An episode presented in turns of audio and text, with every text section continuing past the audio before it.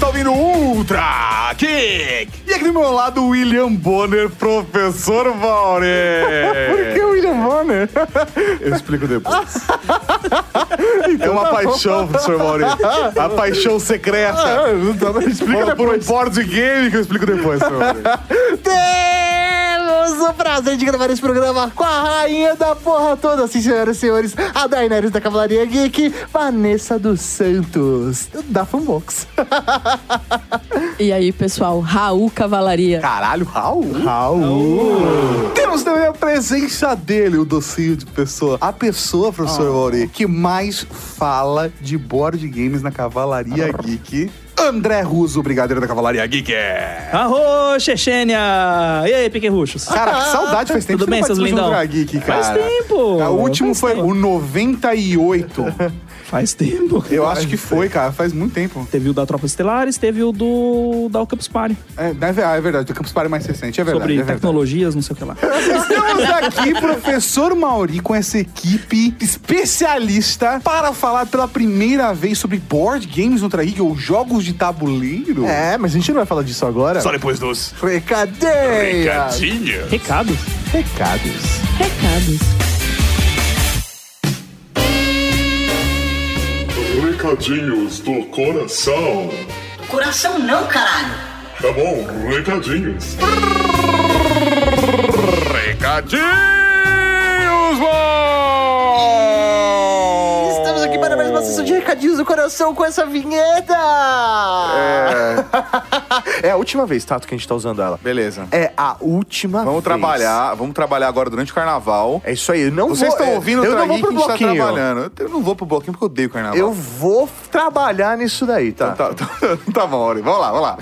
Professor Mauri, recados extremamente importantes. Primeiro, o padrinho esse mês está de parabéns. Ô, velho, a galera que tá apoiando a gente, puta, meu, que foda. Sério, eu tô extremamente feliz. Professor Mauri, a gente tá fazendo um mix, na verdade, né? Sim. A gente tá utilizando o recurso do Padrim pra poder lançar o update, que Sim. não tem previsão ainda. É isso aí, ah, sobra uma verbinha aqui, vamos então comprar equipamento. Sobra Exato. uma verbinha, vamos pintar uma parede. Sobra uma verbinha, vai comprar uma mesa nova. Exata, e a gente junta, exatamente, a, a nossa grana daqui que a gente também investe junto. Então é, esse- é um mix do Padrim com sobrou uma verbinha aqui. É, isso que aí. estamos trabalhando pelo futuro da Rede Geek e pelos conteúdos que vocês amam. Hoje eu tive uma ideia, o professor Mauri nem sabe disso ainda, a gente vai conversar durante o horário de almoço, mas eu tive a ideia de um quarto podcast por semana. Ah, não, mano, você tá zoando comigo, velho. juro. é Não, não faz isso. Estamos malucos. Professor Mauri, vamos agradecer a todo mundo que apoia a gente no Padrim, mas falar também do retorno do apoio de vocês no Padrim. Por exemplo, este mês, o sorteio Coisa Linda de Deus deu para um membro da Cavalaria Geek mais R$ 60 reais no Netflix. 60 reais no Netflix, isso daí, velho. Dependendo da conta da pessoa, dá tipo 3 Dá meses. três meses quase. Caramba, que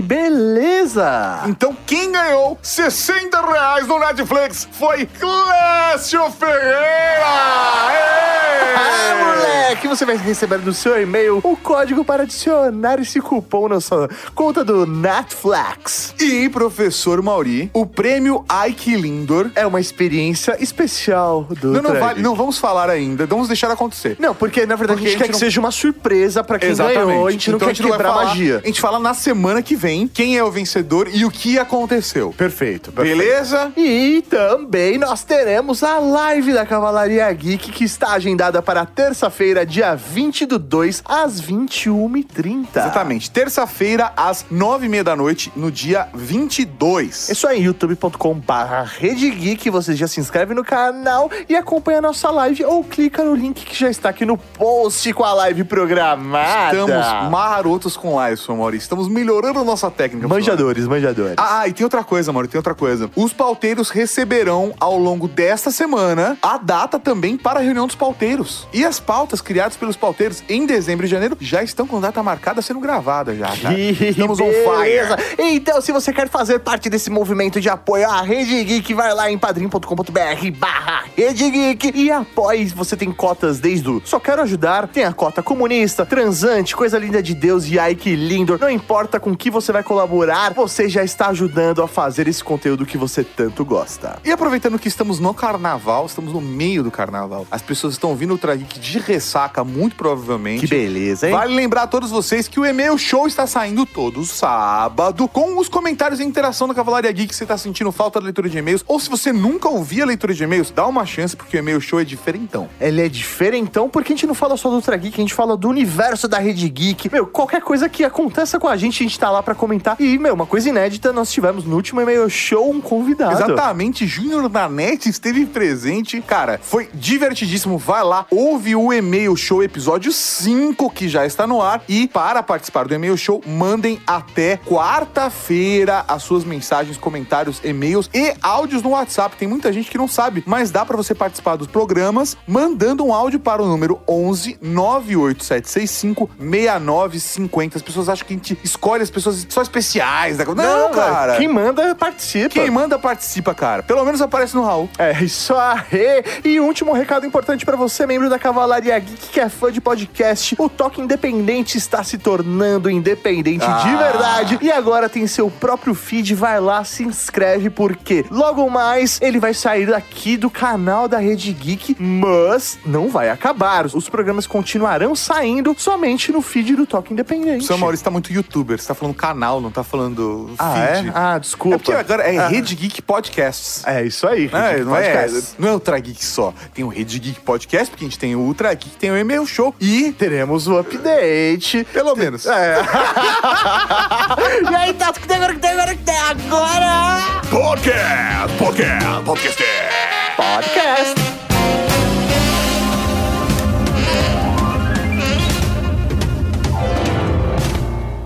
Eu nunca consegui jogar direito jogos de tabuleiro. Eu ficava meio entediado. Eu nunca consegui ganhar as partidas de jogo de tabuleiro porque eu reparei que eu nunca entendi os jogos de tabuleiro. Eu nunca entendi o processo do negócio. Eu jogava meio assim na, na louca, assim. Eu não conseguia entender. Eu jogava pra fazer amigos. As pessoas não falaram que eu era cuzão por não jogar. Então eu nunca consegui jogar War, por exemplo.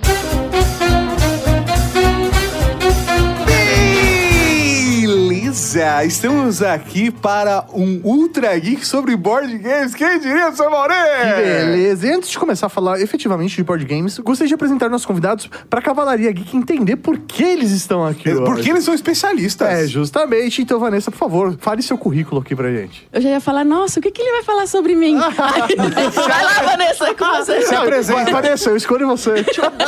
Ah, v- v- vamos falar da Vanessa. A Vanessa é pica grossa, é um termo machista, né? É. Grelo duro. Exatamente. Ela é o grelo duro do board, dos mercados de board games no Brasil. A primeira, a primeira ludolocadora do Brasil pertence à Vanessa. Olha só que É beleza. verdade. Dona de editora de board games. Ela manda no mercado, ela diz o que acontece, ela, ela manja dos rolês. É. Ela, ela manda e desmanda. Manda e desmanda. Ela contrata e manda demitir. Ela é a dona da porra toda. Entendi, olha só. Gente, não fala isso não. Existe uma teoria da conspiração de que isso é verdade. Vocês ficam falando essas coisas, as galera- pessoas acreditam. Aí elas vão levar a sério que eu mando em alguma coisa Vai, agora. vai, A galera só conhece jogo de tabuleiro por causa dela. Tô, pera, fala uma coisa. Quem, quem fundou a primeira lu- locadora do Brasil? Fui eu. Quem é uma das mulheres que se envolveu no mercado de jogos de tabuleiros no Brasil desde o princípio e que traz jogo da Europa de- desde o começo do rolê? Eu. Então é isso aí, porra! Caralho! Ô, foi- Tá, tá escrito, tá escrito. tá já. escrito, caceta. E você, senhor André Russo, como está envolvido nesse meio de jogos, board games? Ah, eu sempre acompanhei, né? Sempre fui um apaixonado, um entusiasta de jogo de tabuleiro, né? Sempre me interessei pelo pessoal também envolvido, porque tabuleiro é, são pessoas, né? Mais do que simplesmente um jogo. E acompanho o trabalho de muita gente do meio de jogo e sempre que eu posso, eu envolvo eles em eventos, participações, em alguma coisa, criação de conteúdo em cima de jogos de tabuleiro. Assim, eu queria me especializar bastante, já li bastante livro sobre, fazer trabalho de conclusão de curso. Sempre que eu posso fazer alguma coisa de conteúdo, eu faço. Muito legal. Pra quem não sabe, da Cavalaria Geek, o André Russo, ele foi uma- a pessoa que organizou workshops, fez cursos de board games durante a última Campus Party que rolou, né? Todos os É. palcos e eventos de board games na Campus Party de 2017 em São Paulo foram organizados pelo André Rus, Olha o brigadeiro da Cavalaria Geek. E olha que beleza, não recebeu um centavo por isso. Ah, Parabéns, Paco. Só sono. Só sono. ele ganhou muito sono com isso. Ah, e aprendeu o poder do energético. Nossa, Foi louco, velho. o bagulho foi É, louco. foi Foi louco. louco, Vocês né? se lembram, né? Eu tava tremendo, bicho.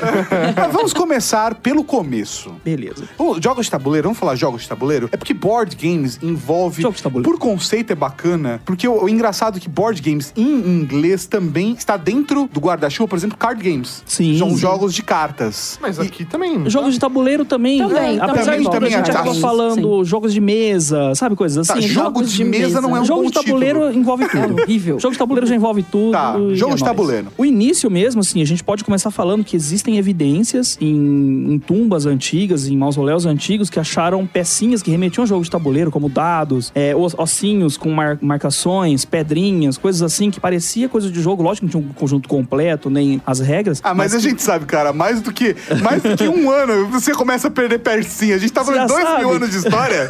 É óbvio que você vai perder pecinha. Acho que até mais que dois mil anos, né? Sete Na mil verdade, anos. né? 7 mil anos antes de Cristo a Caramba. 5 mil anos antes de Cristo. Datam antes da escrita. Nossa, cara. É, então já tinha jogo antes da escrita. Como é que você fazia pra ter certeza das regras, né? A regra do dono do Ah, tabuleiro. é exatamente, cara. É, Era que nem bem jogar isso. com uma criança de 5 anos. né? Agora eu, eu dou. Eu, eu me movo cinco casas porque eu quero. Tá bom. Existem indícios, né, do primeiro jogo que se conhecem as regras. Na verdade, as regras foram mais ou menos deduzidas, que é o Sené ou Senet, eu não sei como é que fala. É um jogo egípcio. Ele foi reconhecido dentro de alguns sarcófagos, algumas tumbas, e eles eram enterrados junto com os faraós daquela época, porque ele tinha um fator sorte muito grande. Então eles acreditavam que isso ia determinar se na pós-morte o faraó teria sorte ou não. Olha Que da só, hora. tá usando os jogos que jogavam durante a vida pra pós-morte também. Bem egípcio isso, né? Com certeza. Qual é a data dele, mais ou menos, vocês lembram? 3100 antes de Cristo. Exatamente, brigadeiro. Muito bom. É, 3100 antes de Cristo, a galera velho, já só queria saber de beber e jogar, tá vendo? Ah, e, e eu tenho uma pergunta para os senhores. Vamos lá. Eu queria saber quanto tempo, depois que o jogo foi inventado, quanto tempo vocês acham que demorou para ter o primeiro strip cené? Ah, cara, eu acho que ele nasceu desse jeito. hein, Bruno? Eu ia falar isso. É Egito, cara. Tava calor. Pelo amor de É Deus. bom que só tinha uma peça, né? Praticamente. Exatamente. É, É, O chapéu. Ah, Acabou. Ca- cabeça de, de cachorro. né? Tirei a cabeça do cachorro, estou nu. Pronto. Stripcer, né? Mas é, é- é muito doido isso, cara, porque a experiência da cultura né, dos jogos está extremamente amarrada com a cultura humana. E a parada de, tipo, de brincar, de se divertir, de se entreter, de interagir com outras pessoas através de um jogo é uma característica humana. Isso é muito doido pensar que desde o início da nossa civilização nós temos jogos. E só pra eu saber, vocês que são aí do, do rolê todo, o O Senê. um rolê todo, olha isso aí. Sendo extremamente técnico, o Senê já foi relançado em alguma edição atual? Não. Já existe uma editora que ela costuma lançar esses jogos mais tradicionais, principalmente esses Volta jogos mais, tradicional. mais antigos, assim. Então, ela- eles pegaram muitos jogos que são África Antiga, E- Egito, Oriente Médio, bastante também, essas coisas. E eles lançam hoje. É a Mitra. É uma editora fantástica. E eles já lançam tudo em madeira. Os jogos deles são lindíssimos, exatamente por isso. E aí eles têm todo um cuidado, eles fazem toda uma pesquisa em cima pra trazer o, o jogo o mais próximo possível do que ele era no seu original. Entendi, tem todo um trabalho cultural desenvolvido pro lançamento do jogo. É, Exatamente. Fantástico. E fantástico, até dando parabéns aqui pra Vanessa, porque ela está falando do resto do mercado, ela está indicando outras editoras. Ela podia vir aqui e falar só da Fanbox. Mas não, parabéns, Vanessa. Estamos. É, assim, que, é assim que a gente faz bonito, a gente, a gente ajuda os outros a crescerem também. É verdade. Depois teve uma vertente também religiosa desse jogo e mais pra classe trabalhadora, chamada Mehen, que é uma deusa, uma serpente dos egípcios lá, que começou a ter é um envolvimento religioso e era- é quase igual o mesmo jeito de jogar do, do Sené. Qual que que é é- o tipo de jogo? Como é que era esse jogo? Era roladado e andar casinha. Ah, tipo o jogo da vida, assim. Tipo isso. É. Ah, eu, eu, Compra filho, vende filho. e- É, era bem por aí. Egito Essa parte mais Antigo. legal do jogo. É, que da ao vida. né? invés de dado, eram uns, uns gravetinhos, uns palitinhos, que dependendo da disposição deles, era um determinado número pra você andar de Ah, casas. Que legal. Não tinha dado cúbico, sabe? Aquele Sim. negócio. Esse negócio do Merren é engraçado, tem uma curiosidade bem legal dele, é que ele é atribuído a uma deusa, e aí não se sabe direito se a deusa já existia antes ou se ela surgiu por causa do jogo. Que da hora! Que louco isso, viu? Os historiadores falam que, pelas evidências, não dá pra você chegar numa conclusão definitiva. sobre Caralho, isso. então a gente pode dizer que no livro de Deuses Americanos, parte 2, a gente vai ter Mayhem como a deusa dos jogos, né? Muito bom. E depois de um tempo, eles começaram a usar essa vertente também mais espiritual e tal, no, com o jogo CNE também, relacionado à espiritualidade do- das pessoas que estão sendo enterradas também, sepultadas ali. Mas foi bem depois. Legal. Esse, esse Mayhem veio antes. Depois disso, teve uma enxurrada de jogos, né, que teve a mais assim. Então teve, por exemplo, o jogo real de Ur, que é o jogo que foi jogado por mais tempo na história. O pessoal acha que foi o Gamão, mas na verdade não foi, foi esse. Que ele foi achado tanto no Iraque... Vocês quanto na- também na achavam tumba que era o de Gamão, né? Tutancâmon no Egito. Cara, Eu achava que era o Gamão. Na verdade, achei que era War, porque demora pra caralho pra acabar uma partida. Ah, não, não é de tempo, de duração. Nesse Demora. caso é o Worm. É, aí é o ar, aí Ufa. co- continua sendo recordista. Realmente, que olha. Mas então o jogo real de Ur, ele ainda é jogado hoje, Sim. só que ele é datado de 2650 a.C. Exatamente. Exato. e as regras estão iguais. É, foram pesquisando Como se assim. espera, né? Pelo menos. Era na, na difícil verdade, achar. o- um cara ele achou dentro de uma tumba no Iraque, em Yur, e tava escrito numa pedra lá dentro as regras pra esse jogo. E ele achou as regras, ele viu, tinha as imagens do jogo e tal, e não tinha o set lá dentro. Então, muito tempo depois, ele descobriu que existia um jogo na Índia, que era jogado há muito tempo, em que a- o set parecia bastante com o que ele tinha visto lá, e as regras se assemelhavam. Olha, que legal. São E aí- pequenas variações, porque a gente tá falando Exato. aí de, sei Tipo, lá... regiões. É. É, não, e a gente tá falando isso de quase 5 mil anos de história, né? Então, assim, aquela coisa de... Faz sentido as regras se desenvolverem, assim como o idioma, sabe? Exato. Sim. E aí é por isso que foi é, considerado o jogo real de Ur o jogo jogado por mais tempo na história, né? Porque ele datava daquela época e ele veio sendo jogado por outras civilizações também até os dias de hoje. Até hoje. E o Gamão, quando que ele entra na história? O Gamão, já a primeira evidência dele, né, foi em 2000 a.C., então ele é bem, bem antigo também. Às vezes alguma variaçãozinha, alguma coisa, mas Sim. a base dele é essa daí. Até hoje eu não sei jogar Gamão. Ah, eu também como não. que... Como... É fantástico. É mesmo? É muito legal. Porque parece uma parada tão assim, sei lá, eh, por exemplo, eu gosto muito de xadrez. E a gente jogava muito xadrez na adolescência, né, É, Mauri? porque você ficava bebendo enquanto jogava. Você gostava de beber, na verdade. Não. Então aquilo, é- xadrez era só uma desculpa. Não, não, eu jogava sem beber também, mas várias vezes na adolescência, eu e o Maurinho tinha o hábito de ficar conversando, às vezes, uma tarde inteira e jogando xadrez. Hum. Jogava duas partidas, três partidas. Que a gente tava lá pra conversa, mas era gostoso jogar xadrez. A gente fez muito isso na adolescência. E, e- e xadrez é um jogo que faz muito parte da minha vida, apesar de eu ser um péssimo jogador. Assim como Dama, por exemplo, é um jogo que eu sei que é um jogo meio muito antigo É. e que eu também gosto muito de jogar. Agora, Gamão, eu não tenho ideia como se joga. Também assim não. como Go. Go não tem ideia como jogar Go. Mas Go, nossa, eu, eu jogo Go há bastante tempo e eu não consigo dizer que eu sei jogar Go. Entendi. ok. O- uma coisa legal do gamão que ele tem, que, por exemplo, eu não consigo sentir isso no xadrez, na dama, essas coisas, é que ele tem a parte do arriscar. Porque você vai jogar os dados e aí você vai escolher o que, que você vai jogar e tal. E você pode tentar arriscar uma, uma jogada que pode dar tudo errado. Entendi. Ou salvar o seu jogo. Ou salvar o seu jogo. Tipo, você vai pro tudo ou nada. Então dá essa adrenalinazinha, assim, entendeu? Que E aí legal. isso é legal no, no Gamão, que nos outros jogos clássicos é mais difícil de você ter isso. E a gente, inclusive, quando a gente joga isso, a gente adaptou um, um ditado que o pessoal fala e a gente usa isso pra outras coisas também, que é na hora que você vai arriscar tudo, que é quem tem medo de cagar não dá o cu. Caralho. e veio do Gamão, hein? É, veio do Gamão. Veio do Gamão. Parabéns. Quem tem medo de cagar não dá o cu. Tem, tem- tem cara de, de paixão isso daí. né?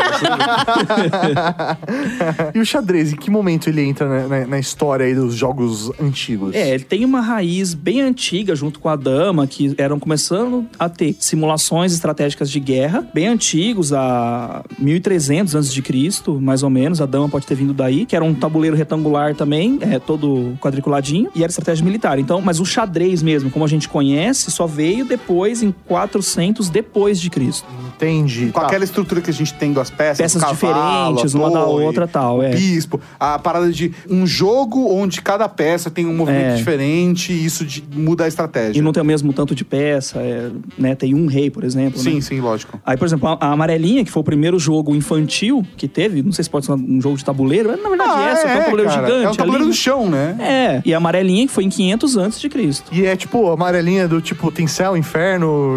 e- É, aquele Ué, esquema. Que É. da hora. Pô, joga mano. pedrinha, sai pulando, e é isso aí. Muito maneiro. Legal. Que cara. era só adulto, né? Aí a Amarelinha que foi o primeiro infantil, assim, que teve notícia. E aí Que tem até uma- agora, por enquanto, todos tinham a sua versão strip. não que Todos. a amarelinha não possa Olha. ter, mas aí é a versão adulta da amarelinha, quero deixar claro. E é isso que eu ia falar, porque se você pensar, antigamente, jogo era coisa de adulto. E hoje muita gente acha que jogo é coisa de criança. Engraçado, Você né? teve essa inversão aí. Você vê. E só que entre a, a que nem a amarelinha, aí teve o Go 400 antes de Cristo, né? Primeiro jogo asiático que aconteceu. O, o dominó também é asiático, não é? O dominó também é, só que o dominó já veio um pouco depois, né? Foi 243 antes de Cristo. Só, só uma, um adendo aí naquele jogo que o, que o André falou sobre o jogo de estratégia militar e tal. O- os caras, eles acham, tá? Que é estratégia militar, porque era uma época que tinha muitas guerras. E ele parecia um jogo que era mais ou menos estratégico. Então eles acham que foi o primeiro jogo de estratégia militar, até porque é onde eles encontraram os vestígios desse jogo. Eles não sabem direito quais são as regras, mas eles acreditam que deve ser alguma coisa parecida com o que a gente tem hoje do xadrez. Era bem complicado. E aí, nesse meio tempo, tem um, em 33 depois de Cristo, né? Que teve o primeiro Pula Pirata live action. né? Como que é? Isso é horrível, eu quero dizer que eu não compactuei com isso. Ah, não, agora você Como que explica. é o Em Pula Pirata? 33, ano 33 depois de Cristo, né? Que teve o primeiro Pula Pirata live action. Né? Velho, explica É, isso daí. Foi- Era na cruz, enfim. é? Nossa, velho. 33 depois de Cristo.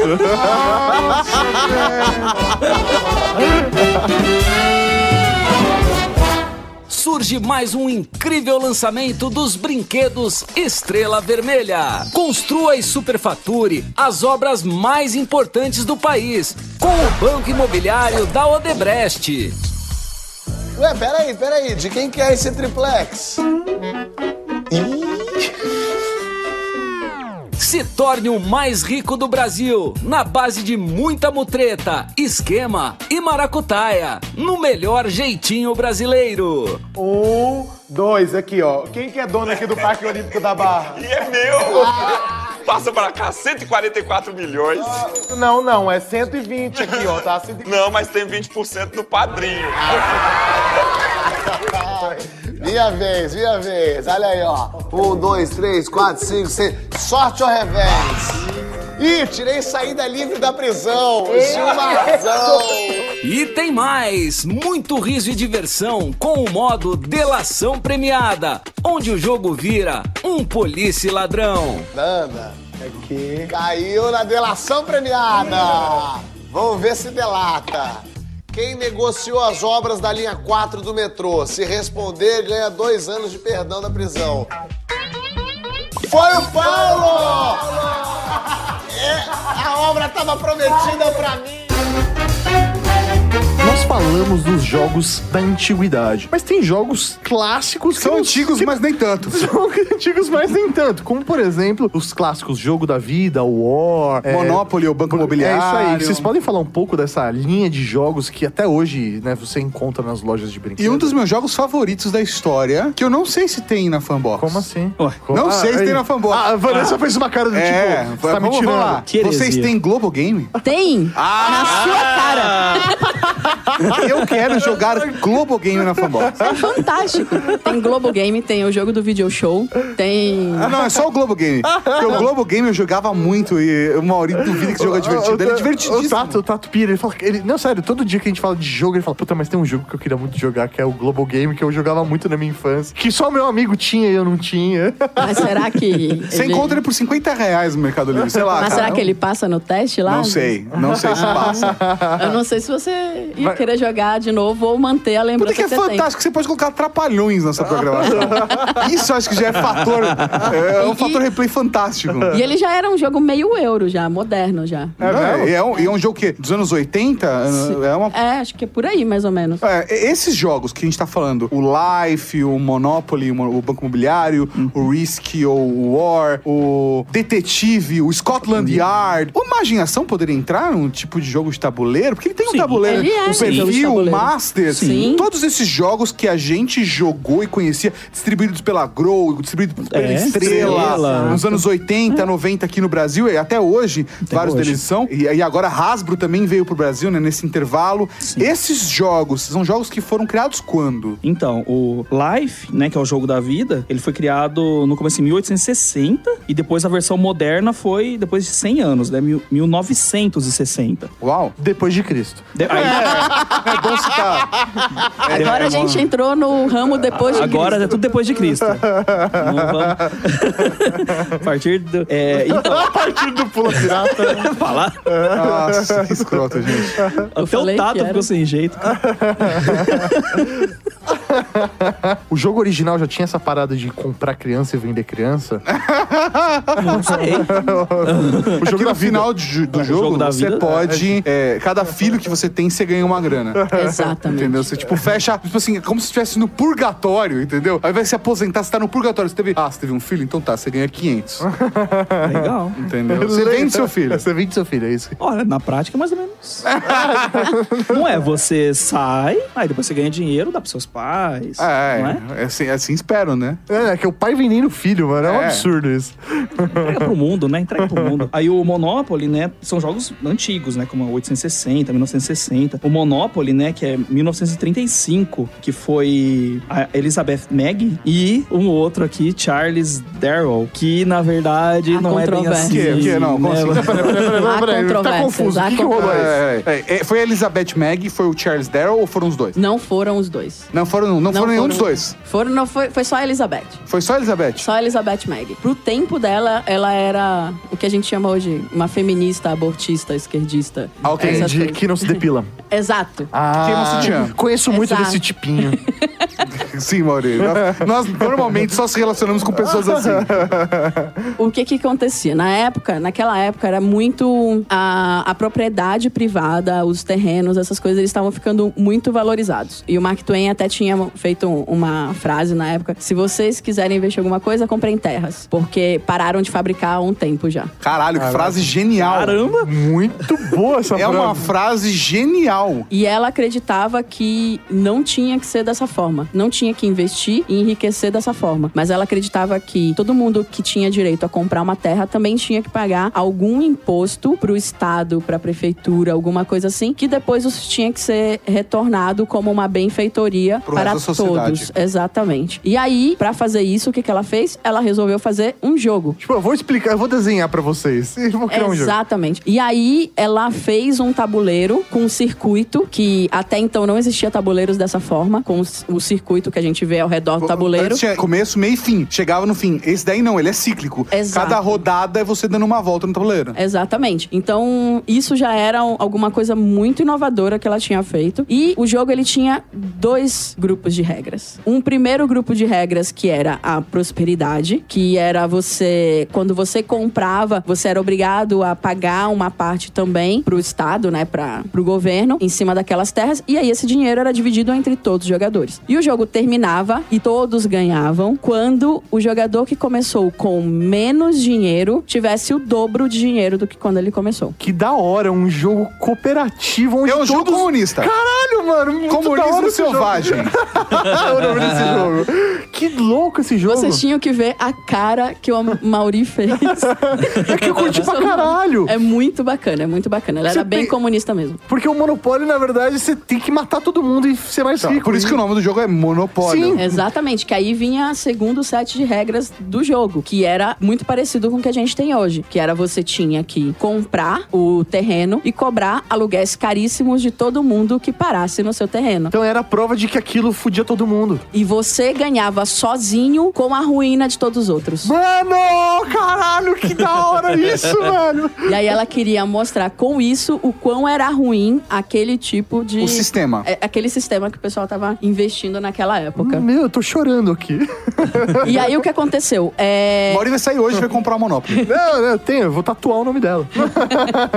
O que que aconteceu? O pessoal gostou muito e começou a ser muito difundido, principalmente entre as universidades, o pessoal mais de esquerda, Co- co- tinha ideias comunista. comunistas, exatamente. E o pessoal gostava muito de jogar. Existia um grupo de pessoal que era um dos grupos quackers e tal, que aí eles resolveram fazer uma modificaçãozinha nas regras e eles jogavam mais ou menos com as regras modificadas. E aí veio essa pessoa aqui, legal pra caramba, que é o Charles Darrow, e ele foi lá e Ele vendeu- era o capitalista. ele era o capitalista. E ele vendeu o jogo pra Como se fosse dele. Hasbro, como se fosse dele, dizendo que ele tinha sonhado Com esse jogo. com esse jogo Eu tive um sonho. nos anos 30 e vendido como se fosse ideia dele. Só com uma parte do monopólio. Que loucura! Meu, muito foda. Ó, Elizabeth Mag, velho, é nóis, tamo junto. A da hora, Hasbro, cara. a Hasbro, pra tentar compensar alguma coisa, quando ela descobriu que, na verdade, o jogo não era o Charles Darrow, era da Elizabeth Mag, ela pagou os direitos pra Elizabeth. e Ela- tal. Eles compraram duas vezes. o Tá. Eles jogo. compraram duas vezes. Porque ele já também vendiam pra caramba, já, Sim. né? Porra, é, é Até banco hoje. imobiliário, né? Exato. Até hoje estão enchendo o rabo com Exato. esse negócio aí. E Então, é, eles ve- pagaram os direitos pra ela também. E aí, hoje, em- na maioria dos lugares, é acreditado pros dois como a criação do jogo.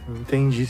Meu, sensacional essa história. Esses jogos é engraçado porque no Brasil quem distribuía a maior parte deles era a Estrela e a Grow, né? E aí tinha o tiveram nome nacional. Eles tinham seu- a sua versão brasileira, né? Com adaptações, o que gerou experiências diferentes pras pessoas, né? Exatamente. E aí, por exemplo, quando chegou o Monopoly, ele basicamente tem a mesma estrutura do banco imobiliário. M- Ele é o mesmo jogo, de fato, sabe? Só que não tem essa Avenida Paulista. É, exatamente. Mas é muito, é muito bacana como a cultura, né, brasileira alterou esses jogos. Até o Risk, né? Exatamente. A sensação que eu tenho é que por exemplo, um jogo como Risk não pegou tanto no Brasil porque o War tá muito preso na nossa cultura. Isso é uma É, então, impressão só o- ou é verdade? É verdade isso, e tem até umas curiosidades em torno disso. A Grow, quando ela foi lançada, o pessoal eles iam muito nos Estados Unidos, vinham as ideias dos jogos e vinham pro Brasil e lançavam aqui. Nem sempre eles tinham comprado a Ah, licença Brasil, né? desses Ah, eles jogos. adaptavam os jogos, a ideia do- da mecânica, eles Teve copiavam. muito jogo que foi exatamente copiado e teve muito jogo que foi teve uma leve adaptação. Só que eles sempre lançavam com os nomes daqui, porque existe uma curiosidade dos jogos. É, você não tem como patentear um jogo. Olha. Você tem como patentear o conjunto do produto, o nome, é, como as regras foram escritas. Aquele produto é patenteado, Alguém mas pode o processar jogo por similaridade. mas o jogo mesmo, não, nem similaridade, porque o jogo é uma ideia. Ideia você não patenteia. Que louco. Caralho, o Silvio Santos deve ver- dar risada nisso. Se ele soubesse disso, ele já tinha lançado todos os jogos antes de todo mundo, né? Que foi o que aconteceu mais ou menos com a. Quando a Hasbro veio pro Brasil e ela pediu, né? Aí do tipo, ó, tô chegando aí, não pode mais lançar meus jogos, beleza? Vocês tinham antes, porque depois todo mundo entrou na normalidade, né? A Gro foi lá, pagou os direitos que ela tinha, a Estrela também pagou os direitos das licenças que ela tinha da Hasbro. E aí ela chegou aqui e falou: olha, não pode mais lançar, tá? Agora sou só eu. E. Aí você falou, não, nem fudendo. Aí a Estrela falou: ah, me processa. É isso aí. Porque é banco imobiliário, não é Monopoly. É isso mesmo. É jogo da vida, não é life. E o nome é meu. A E o nome- imagem é diferente, colocou uma ou outra coisinha diferente, já era, não é o mesmo jogo mais. Loucura. Acabou. E aí nós hoje podemos ir no mercado, num shopping, numa loja de brinquedo, numa loja de jogos tabuleiro e comprar o Monopoly e o Banco Imobiliário. Os dois estão lá dispostos. Exatamente. O War e o Risk, eles são diferentes, porque quando a Grow lançou o War aqui no Brasil, ela colocou regras a mais que o Risk não tinha, como, por exemplo, os objetivos. Em- Cara, os objetivos é o maior charme do War, É na o que minha dá opinião. graça. Nos... Sim, Pô, e cons- conquistar 24 territórios à su- ou 24 territórios à sua escolha é genial. Exatamente. É a Oceania. Como é que você vai viver sem conquistar a Oceania? Exatamente, cara. Ou, tipo, derrotar os exércitos vermelhos. Fudeu esse jogo. Mauri não joga esse jogo. Não, não, o Mauri, não, o Mauri, ele é um monstro do War. Porque ele é extremamente competitivo, principalmente no War. Eu não gosto de jogar War com o Mauri. Estratégico. Ah, velho. E a gente tem a regra do jogo, que eu acho que é a principal hoje, a regra do War, é que você pode, de fato, fazer complôs.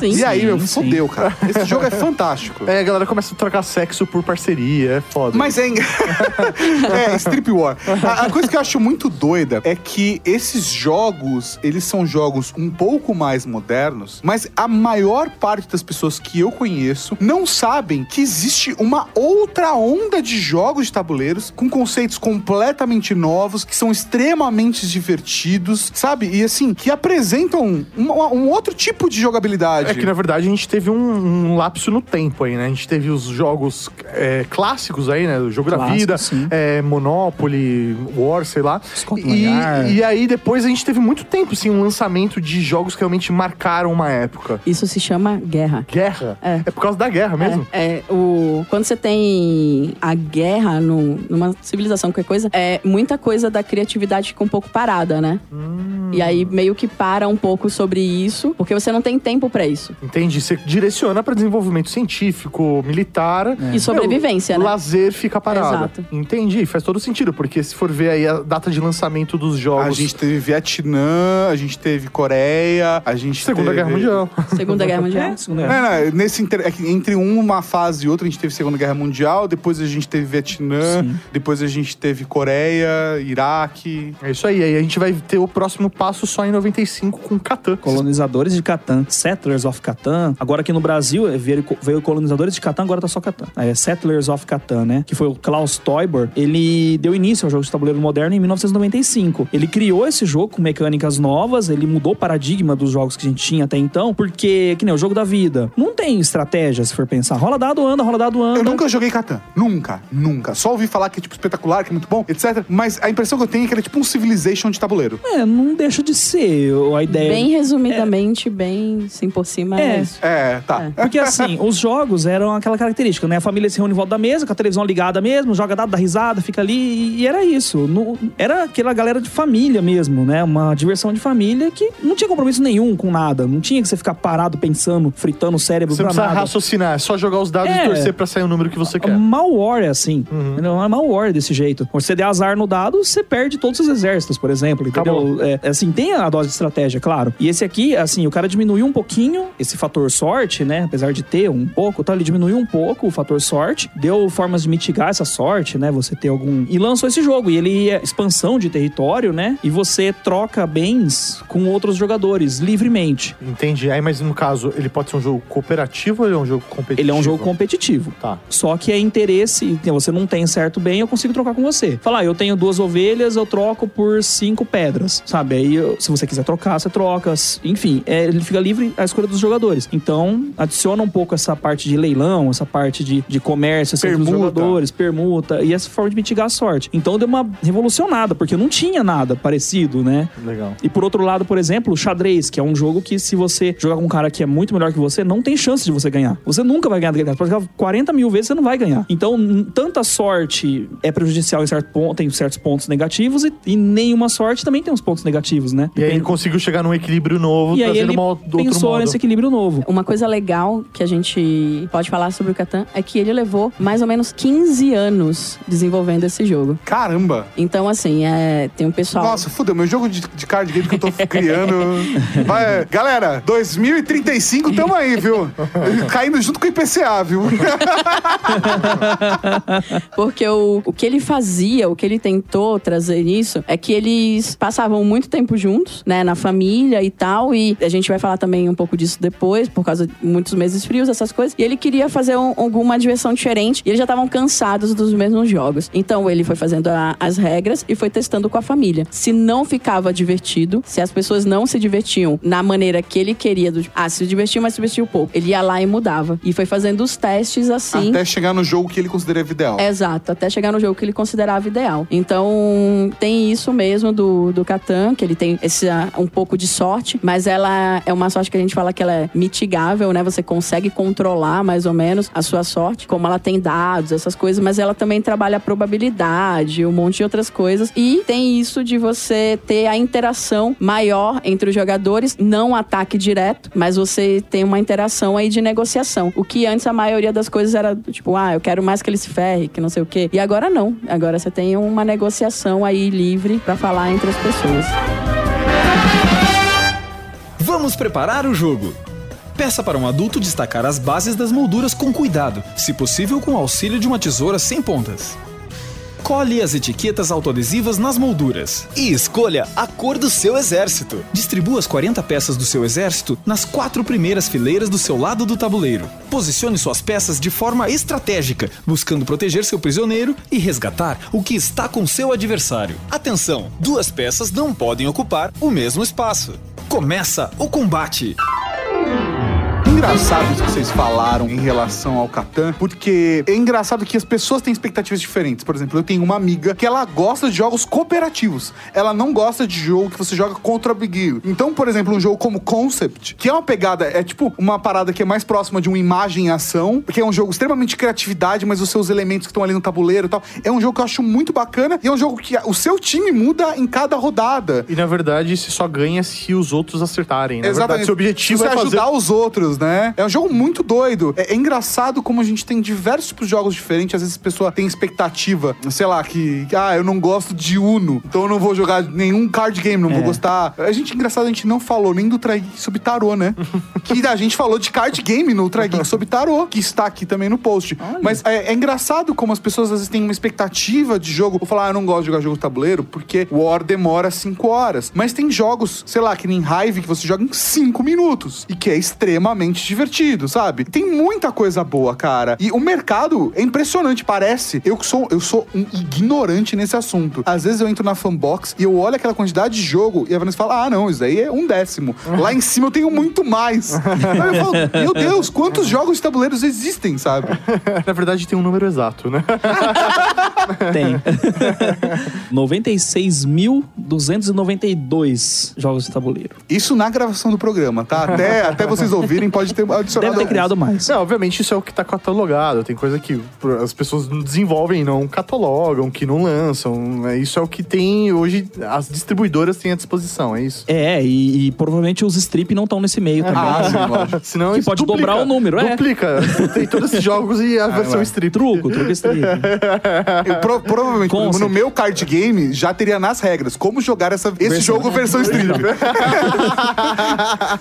Está registrada a ideia nesse Ultra Game. É, que é, é de acordo ao, ao maior site de jogos de tabuleiro do mundo, né? Que é o boardgamegeek.com. E uma das curiosidades, né, que tem é que, assim, por que que os jogos de tabuleiro fazem mais sucesso em países frios? Do mesmo jeito que a Van comentou, sabe por que não teve época de criatividade? Contra a isso chama-se guerra. guerra e tal? Pois é, não, só tem, faz mais sucesso em países frios porque isso chama-se praia. Pô, as pessoas não têm, não têm tanta atividade outdoor como, como a gente falou no Ultra Geek Esportes Selvagens. né? É isso. é isso aí. Você fica mais preso dentro de casa, então logo você precisa arrumar um lazer que faça sentido você estar ali dentro. Que doido, Porque cara. imagina um monte de criança Meu presa dentro de casa e você não tem o que fazer com elas. Nossa, cara, é realmente perigoso isso. Então, e daí também que veio, começou a ter mais ou menos essa ideia de que jogo é coisa para criança. Porque eles usavam muito pra en- entreter os filhos, né? Nos meses mais frios, essas Coisa... coisas. Não tinha Peppa Pig e falava, velho, fica aí, Então, é joga Tinha isso. patati patatá. Não tinha internet, né? Imagina. Porque E senão você aí? enforca as crianças dentro de casa, pelo amor de Deus, ninguém aguenta, não dá.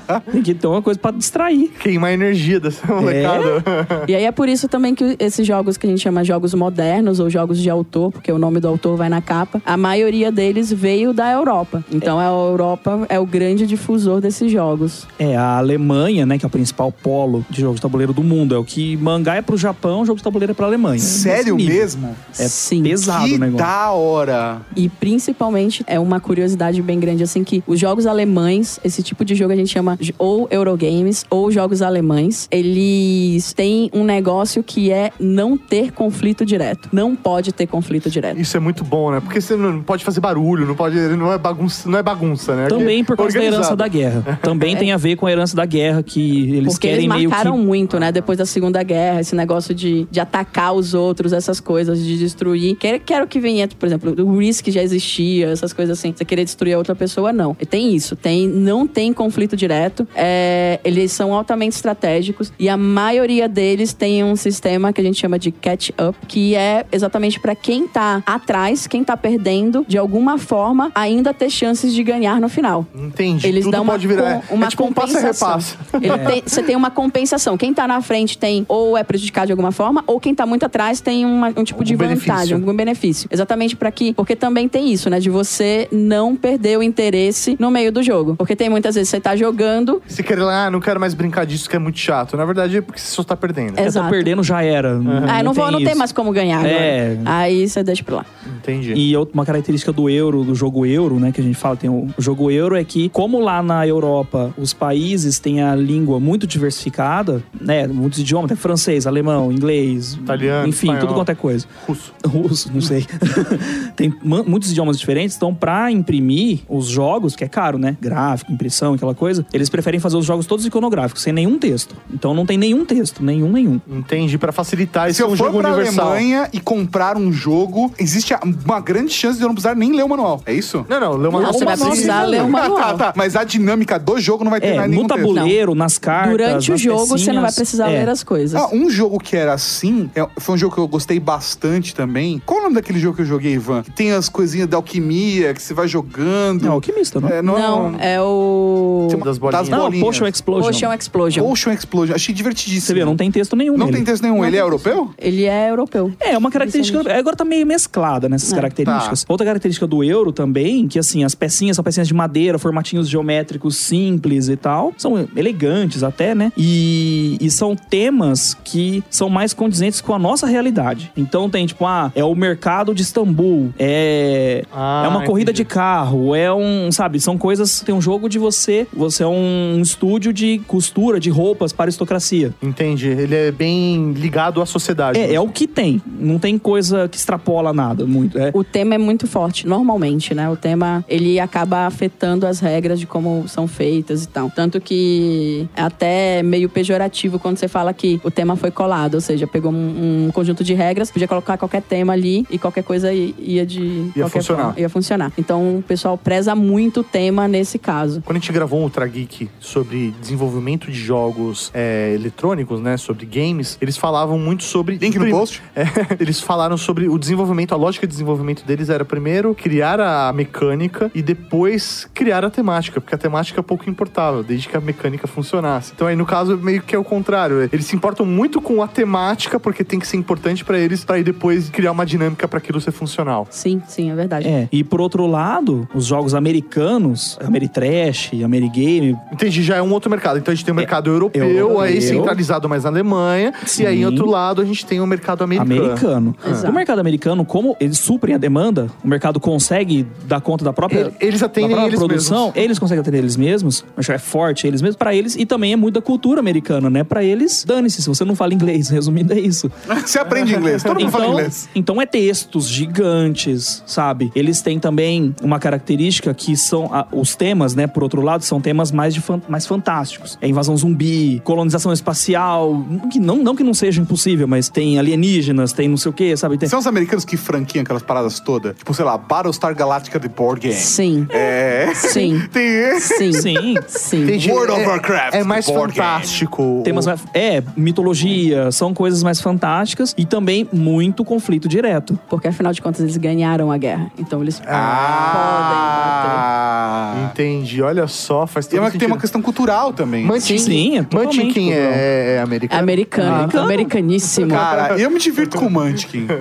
Geralmente, quem é quem tá mais, assim, tem uma característica, a Van até pode falar melhor. Quem é mais iniciante no jogo, não é sendo pejorativo, nem, ó, eu sou. Não. Superior? Não, é, não- não- pelo amor de Deus, não tem nada a ver com isso. Eu adoro tudo quanto é jogo, mas normalmente o, o- a pessoa que tá iniciando gosta mais dos jogos americanos mesmo. É porque consegue ter uma familiaridade maior. Porque tem algum- alguns elementos mais parecidos com o que ele já jogava. Então, ah, isso aqui você ataca, ah, que nem no War. Você consegue. É. fa- A pessoa consegue ligar, fazer as sinapses na- no cérebro e tal mais rapidamente. Quando é uma coisa muito diferente, que normalmente é um euro, normalmente a gente fala que explode a cabeça da pessoa. É uma coisa muito diferente. Do tipo, meu Deus do céu, o que que é isso? E aí é, é mais difícil o pessoal aceitar fazer isso sozinho. Ir lá e comprar um euro por ele mesmo. Do tipo, ah, hoje eu vou na loja e vou comprar um euro. Não, é, tem que ter o evangelizador. Olha esse jogo aqui. tá Exatamente. É, a sensação que eu tenho, tá, é, como jogador, é que o jogo euro é mais fácil é, e mais divertido de querer ele jogando. Então, assim, o, o jogo americano é tipo, meu, olha isso, vamos jogar e, e, tipo, você consegue convencer Você pelas apresenta o regras. conceito rápido, né? É. Sim. Agora, o euro não. Você fala assim, não, relaxa, vamos jogando e eu vou te explicando as regras e aí você começa a entrar naquele universo e aí não quer sair mais. Acontece. Exatamente. O americano tem muito mais aleatoriedade também. Tem muito mais dado, muito mais carta, por isso que é mais fácil também pra quem tá iniciando, às vezes jogar. E o americano também eles gostam mais de muitos componentes, componentes muito complexos, pecinhas muito bem detalhadas. Ah, é, essa Miniaturas. é a premissa, o Toy Miniatura. Factor. É, aquela Exatamente.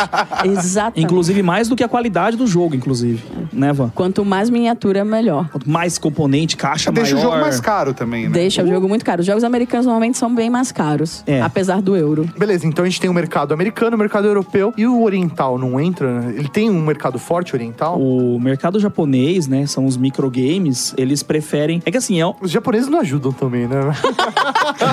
Meio piada pronta, né? Que horrível, Mauri. Cala a boca. É, porque eles é gostam hoje. tudo de miniaturezinha. É, por isso sim, é, é sim. Ah, Não tem outra explicação. É por- Cara de mau gosto. É porque eles, como eles não têm muito espaço em casa pra ter uma estante gigante com 400 jogos, tem que ser. E também eles não têm muito, além de não ter muito tempo, nem muito espaço, então eles desenvolvem jogos com caixas menores que têm características muito fortes de euro, não tanto americano, mas euro mesmo, e enxutos. Não quer dizer que é jogo fácil, não quer dizer que é jogo Simples. simples, pequeno, não é isso. Mas geralmente são poucos componentes e caixinhas pequenas, até para eles poderem armazenar de uma forma tranquila, assim. Tem alguns jogos muito complexos, jogos de pensar bastante. Que às jogos vezes muito tem, sei lá, estratégicos. oito cartas. É. Ah, E você pode jogar com 20 pessoas. Exatamente. É, Tem É assim, jogos eles fazem, assim. eles fazem isso. Como é que é? Não, é, tem jogos com pouquíssimos componentes. E aí os jogos, eles são, ou podem ser simples e tal. Mas assim, normalmente são jogos que a gente chama muito elegantes. Porque eles É muito pensam enxuto. bastante na- nas regras, assim. E quando você joga, você fala, meu Deus, como ele conseguiu fazer um jogo com, sei lá, Tão cinco complexo, cartas. mas tão simples ao Quase, mesmo tempo. quase Exato. ninguém consegue fazer o que eles fazem. É. E em apenas 5 anos. É, e É tipo jogar. enxutar. É tipo jogar Legend ou ou Zelda ou Breath of the Wild, que é um jogo que você, você olha e fala assim: como os caras fizeram isso em 7 anos? É impossível. Pois é, os caras são. Eu acho que eles têm máquina do tempo. é, então, mas... Malditos japoneses.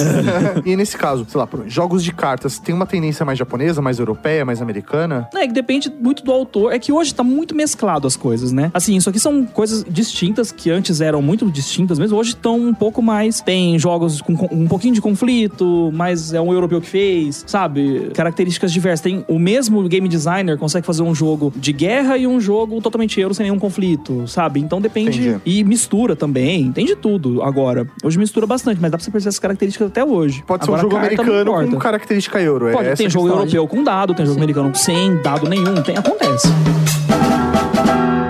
O único jogo que eu achava que eu conseguia jogar, mas eu reparei que eu não conseguia, era o, o Detetive, que é o do caderninho de jornalista. E daí eu jogava Detetive, eu ficava pulando da cozinha pra biblioteca. Aí eu, eu pegava, ficava brincando com o grifo, sabe? A chave inglesa, ficava brincando com a cordinha e perdia, as pessoas me davam bronca. E no final do jogo, eu não conseguia entender direito, eu fazia umas anotações aleatórias pra fingir que eu tava fazendo alguma coisa. E daí alguém descobria que era o Coronel Mostarda na cozinha com a faca ou com castiçal. Eu sempre torcia pra alguém matar alguém com castiçal no detetive. Eu não sei porquê, porque eu nunca, quando eu era pequeno, nunca tinha visto um castiçal de perto. Eu achava que eu nunca tinha visto. Eu ficava imaginando alguém matar alguém com castiçal, que devia ser uma coisa totalmente do mal, assim. E o Brasil? Como está o Brasil nesse mercado de desenvolvimento de jogos? Nós temos um mercado interno, nós temos um mercado desenvolvedor. Como que é esse rolê? Como nós estamos? E é engraçado, né? Porque, assim, se a Vanessa não pode dizer isso, se nós não temos um mercado bem desenvolvido no Brasil, o que ela está fazendo com a fanbox? É perda de tempo? Será, professor? Aurea? Ou eu tenho um amigo que fala que a gente gosta de desenvolver novas formas de perder dinheiro. Novas formas divertidas de perder dinheiro. Yes. Rolou um yes, André. Olha É o problema de vocês. Vocês querem isso, virem podcasters. né? Caramba. É que esse amigo que fala isso, ele, ele faz jogos e ele é cantor de ópera também. então. Nossa, Não, não, não. entendi, tá. Realmente. Meu Deus. Então, no Brasil, é um pouquinho diferente. Começou, teve o boom aqui no mercado de tabuleiro, mais ou menos em 2012, com Catarse do Samana Wars, que é da Galápagos, que é outra editora, que hoje eu eu acho que é uma das maiores editoras que a gente tem de jogos modernos no Brasil. E o boom deles se deu, principalmente, a gente estudando hoje, dando uma analisada, todo mundo acha que foi porque o Samana Wars apareceu no Nerd Office, na época. Eles jogando o jogo. Eles, jog- eles falando sobre o jogo, falando, jogando e tal, porque já tinha lá fora, né? Foi uma licença comprada. E aí eles traduziram o jogo e lançaram no Brasil. E aí eles fizeram esse catarse, porque eles não sabiam. Era uma aposta muito grande pra um jogo muito diferente no mercado. Até então a gente tinha umas editoras que eram muito fundo de quintal, que a gente chama, que era- eram umas texturas muito pequenas ou, assim, com pouca qualidade nos componentes. Às vezes os dois. Então, era esse o cenário que a gente tinha. É, Van, você lembra se foi um publi editorial que foi feito no Nerd Office? Não, foi coincidência deles estarem fazendo e existiu o Catarse rolando ao mesmo tempo. Foi um publi editorial. Foi ah, tá, tá. Ah. Não, é porque isso mostra o, a- o potencial do negócio. Se E o existe um potencial do podcast, É, não, inclusive. não, e é que foi do Nerd Office, né? Ah, não, tá tudo bem. Mas dos podcasters. Exato. A, a questão é que é, foi direcionado um dinheiro específico para um público que eles entenderam que ia atender aquilo. Então, Sim, o potencial houve da uma visão propaganda estratégica. é muito legal isso. É, o público nerd é, o- é realmente o nosso público potencial, né? Não tem como negar isso. Então eles acertaram em cheio, explodiu. Foi um dos catarses na época mais bem sucedidos. E foi o que fez do que a Galápagos é hoje, que ela é uma das maiores editoras. Ela chamou a atenção de investidores lá de fora e tal. Então o pessoal veio, investiu dinheiro. E a Galápagos acabou conseguindo grandíssimos títulos lá de fora. É, E- inclusive vários títulos que eu acabei citando aqui, principalmente depois eu parei pra pensar, falei, nossa, vários são da Galápagos. Concept Sim. e Potion Explosion são da Galápagos. Caramba, que maluco. E o jogo mais chato do mundo, o X-Wing. Nossa senhora, Cara, eu- obrigada. Meu Paulo. Deus, cara, você tá entalado aqui. Deus do céu! Não é possível que demore tanto pra virar uma porra de uma nave. Como que deixaram um jogo de espaço, de luta espacial tão É. chato? Eu, eu tenho a seguinte regra da vida: se você precisa de uma régua pra conseguir movimentar qualquer peça, esse jogo não Tá pode errado. ser legal. Agora me tirem uma dúvida. E a galera que produz? Porque eu sei que tem gente produzindo jogo aqui no Brasil. Inclusive nessa mesa tem gente produzindo jogo aqui no Brasil. é muito da sua influência e os jogos que você gosta mais. E você acaba produzindo jogos baseados no que você gosta mais de jogar e de uma necessidade também que você tem. Então, é comum você ter também game designers que estão iniciando, que jogaram poucos jogos e acabarem desenvolvendo um jogo mais no estilo americano, ou outros mais no estilo europeu. Depende muito do, do que você tem. Você consegue descobrir meio fácil, assim. O, o cara que lança um jogo americano, ele normalmente ele tá iniciando no hobby agora, sabe? Não muito tempo, não jogou tantos jogos assim. Tá, mas, e, por exemplo, você desenvolveu um jogo. O seu TCC foi com foco no desenvolvimento de um jogo, certo? Certo. E esse jogo tinha um propósito educacional. Exatamente, ele tinha. Porque onde eu trabalhava, eu tinha bastante dificuldade em explicar para as pessoas como que funcionava a empresa em si. Por que, que o salário não aumenta? Por que, que a empresa não, não melhora vendas? Por que, que não contrata mais gente? Por que... nananana? E, e é difícil quando você começa a explicar só com teorias, recitando livros e coisas, a pessoa se frustra, sabe? E acaba parando de te escutar também. Aí eu pensei em criar um jogo que ensinasse isso. Ela sabe? vivenciasse aquela situação. É, que ela sentisse na pele que, assim, se você bombar a tua empresa de gente e você não produzir o suficiente ou você não conseguir vender, a empresa vai quebrar, vai começar a perder gente, vai quebrar, você vai acabar perdendo, entendeu? Porque, né, não é todo mundo que tem uma empresa Ad- governamental. que- administração pra iniciantes, é isso? é, foi por aí. Então, assim, eu não tive o o meu tema, assim, claro que tem muito desafio Sebrae, né, que a gente acaba vendo que acontece pra você aprender isso. E aí eu fui pegando, bom, já que eu quero fazer um negócio desse, então, obviamente, vai ter que ser um jogo no estilo europeu, porque eu não quero ter um conflito direto com outro lugar, sabe? Manda um cara lá e explode a empresa do cara. Não- não- Entendeu? Vai lá um e sabota, sabe? N- Não é bem- Espionagem industrial, né? É como todo mundo pode se desenvolver junto. é, e basicamente isso. Ou então a sua estratégia tem que ser melhor que a estratégia do oponente. A sua estratégia é melhor que a dele. Pra sua empresa e melhor que a dele. A sua empresa é melhor que a dele. E você pode usar o cara junto, entendeu? Você pode, que nem você desenvolve um- uma empresa só de produção e o cara desenvolve uma só de vendas. E vocês trabalham Uhum. E juntos. você trabalha junto. Obviamente, a melhor estratégia vai vencer, claro. Mas vocês dois podem se ajudar por algum momento, sabe? Ter uma cooperação mútua ali. Sim, sim. Dá pra fazer. Você pode fazer um venda sozinho, sabe? Você vai ter um custo a mais, claro. Vai perder mais tempo fazendo. Porque você precisa de uma logística melhor ali. Então, colocar pecinhas, montar como se fosse um dominozinho, sabe? Você pode colocar módulos da empresa, encaixar módulos na empresa entre si. E você coloca, ah, agora eu quero trocar, eu quero evoluir a minha linha de produção. Você tira, coloca outra eu tô pesquisa. curioso pra jogar seu jogo. Eu nunca joguei seu jogo. Eu vou trazer. Próxima vez que a gente se encontrar, vamos jogar? Eu vou Também trazer. quero. E de repente isso faz a nossa empresa melhorar, né? Porra, é Eu também quero, eu também quero. É, então, assim, deixa eu ver se eu tô entendendo. Hoje no Brasil, a gente então não tem só um mercado de importação e licenciamento de jogos. Nós temos desenvolvedores de jogos aqui dentro. Existe um mercado de desenvolvedores? Existe e ele tem crescido vertiginosamente. A gente tem um grande número aí de jogos nacionais lançados no Brasil nos últimos dois ou três anos, que inclusive já estão sendo licenciados lá pra fora. Então Olha. a gente já tá mandando o jogo lá pra fora. Que legal. Na verdade, isso já acontecia há um tempo antes, que é os jogos do Sérgio Halaban e do André Zatz. Eles são, hoje, eu considero eles os maiores game designers que a gente tem hoje no Brasil. Eles já produziam o jogo há muito tempo. Então aí nessa estrada aí, sei lá, uns 10 anos, muito antes da gente. Mas eles, já, eles trabalhavam para uma empresa no Brasil ou não? Eles foram levados, sei lá, para Alemanha e trabalhavam na Alemanha? Não, eles trabalhavam no Brasil, vendendo o jogo para editoras na Alemanha. Então Que eles louco. conseguiram chegar lá com os caras e vender os jogos pros caras lá. Que aí depois eram adaptados e vendidos no Brasil. Exatamente. Licenciados pela Alemanha. In- inclusive, tem uma curiosidade que um dos jogos deles, um dos primeiros jogos deles que foi licenciado lá pra fora, que é o conhecido como Jogo da Fronteira, ele foi um jogo proibido no Brasil pela Polícia Federal. Ah, é verdade. teve que mudar, né, o- teve o- que mudar. Inclusive, então. você trouxe pro Brasil depois a licença, não foi? Não, Vocês não, foi a viram? Galápagos. Foi a Galápagos? A Galápagos Caramba, trouxe. meu, que Cê- impressionante. A gente dá a volta, a gente chega na Galápagos. de novo. Quando eles lançaram, porque o jogo é o seguinte, você tá na fronteira entre Estados Unidos e México e você vai atravessar pro lado dos Estados Unidos. É o jogo do contrabando. Exatamente. E aí você tá levando uma mala, você tá, chegou no agente da fronteira e você tem que dizer o que você tá levando na mala. Só que assim, você pode estar levando contrabando e você não vai poder falar. Então você fala somente coisas legais. E aí ele, se o agente da fronteira desconfiar de você, ele pode pedir pra revistar sua mala. E aí você fala: "Não, seu agente da fronteira, veja bem, não é bem assim. Você não quer tomar um cafezinho?" Pode subornar. É. Exatamente. Aqui, ó, compra um presente pra sua esposa, tá difícil os dias hoje, não é mesmo?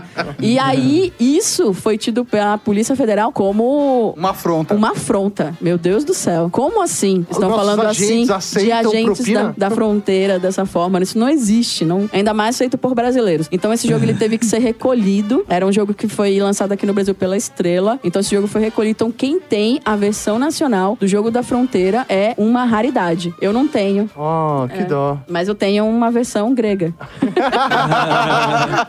Mas eu não tenho a versão. é. Nacional. E depois foi adaptado pra um jogo de, de Nottingham, né? que era o Exato, Robin Hood, Robin Hood. tentando passar as coisas pelo xerife. Exato, aí pronto. Foi pra fantasia, agora tudo pode. Mudaram o tema, basicamente. Mudaram o tema. E- É, Eu queria comentar aqui do Gustavo também, né? Que ele tem um jogo nacional, o Gustavo Barreto, o amigo conhecido nosso, trabalhou já com a gente aqui na Rede Geek. T- Sei que trabalhou também com, com você, né, Vanessa? Sim. E ele tem o Tinko, dentre outros jogos que ele criou, mas o que o Tinko é um jogo que, se não me engano, pela Devir, que foi a, a empresa que ele fez o contrato, e hoje está sendo levado para vários países. É. Exatamente, já tá. Eu acho que tem cinco línguas já. Ser distribuído na Europa, América Latina. E todo mundo Estados pobre. Unidos.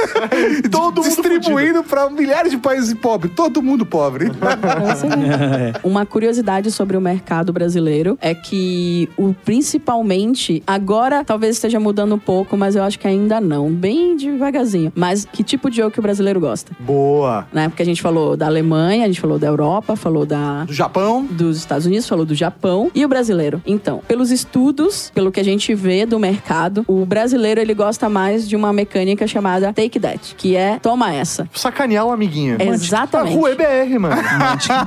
Exatamente. Sério mesmo? É. Se o jogo ele tem esse negócio de sacanear o amiguinho, nossa, é quase um hit no mercado. que beleza. É a cara do brasileiro, mas ele Tipo gosta. Uno. Uno é um jogo que bombou no Brasil, é um card game. É que você faz todo Que mundo tem comprar essa- quatro é, cartas. né? exatamente. Ah, é o máximo você fazer o outro comprar quatro cartas. Nossa, Munchkin, você coloca na mesa. É verdade, cara. Putz, tem outro card game também que, que me lembra um negócio. Mal, mal. Não, que é Uno, né? Besta. Mas é Cancan. Cancan. Cancan, Mal, Mal e Uno. É o mesmo jogo. Mesmo- mesma arte, inclusive. Você acabou de matar uns três board gamers aí, porque você falar que é o mesmo jogo, pessoal, imagina, as Que- regras são diferentes. Cara, na boa, é o mesmo jogo. Aceita. Não é porque eu criei uma regra diferente que não é o mesmo jogo. Dá pra você jogar qualquer um dos três jogos com o mesmo baralho. Igual ah, dá pra jogar truco e buraco? Dá. Mas não é, é, cara, é o mesmo baralho. Aceita. Agora, Super Trunfo é um jogo que também tem essa dinâmica do vou ferrar o amiguinho. Ah! É, ah um. toma. Eu tenho É a melhor verdade. É, carta. Só me vieram card games na cabeça, mas é realmente isso. Normalmente é verdade. Normalmente os jogos de Take That, essas coisas, normalmente são com card games. Que da hora, cara. Tá vendo? Minha parada de ter um card game, senhor Mauriel, tá na- no caminho certo. Ah, só Ninguém tem- me segura. Agora você só tem que fazer ele ferrar o amiguinho e já era. Nossa, velho. já era. Sucesso. 2035, aqui vamos nós. Eu conheço Tipo, é uma editora chamada Fanbox. Ah! senhor Mauriel, fechando o contrato no Trageek. Eu estou cada vez melhor. Os reis do jogo. Ah, eu vou virar os reis do contrato.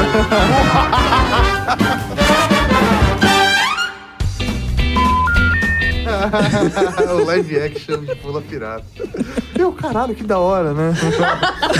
Eu curto, eu curto Pula Pirata. Mas você não imaginou que, tipo, era é, pessoas enfiando espada. Né? Olha como eu sou inocente. Eu achei que era tipo gente dando dedada no cu do outro. É, é. Pula Pirata, sabe? É, então. Você acabou de ouvir o Ultra Kick.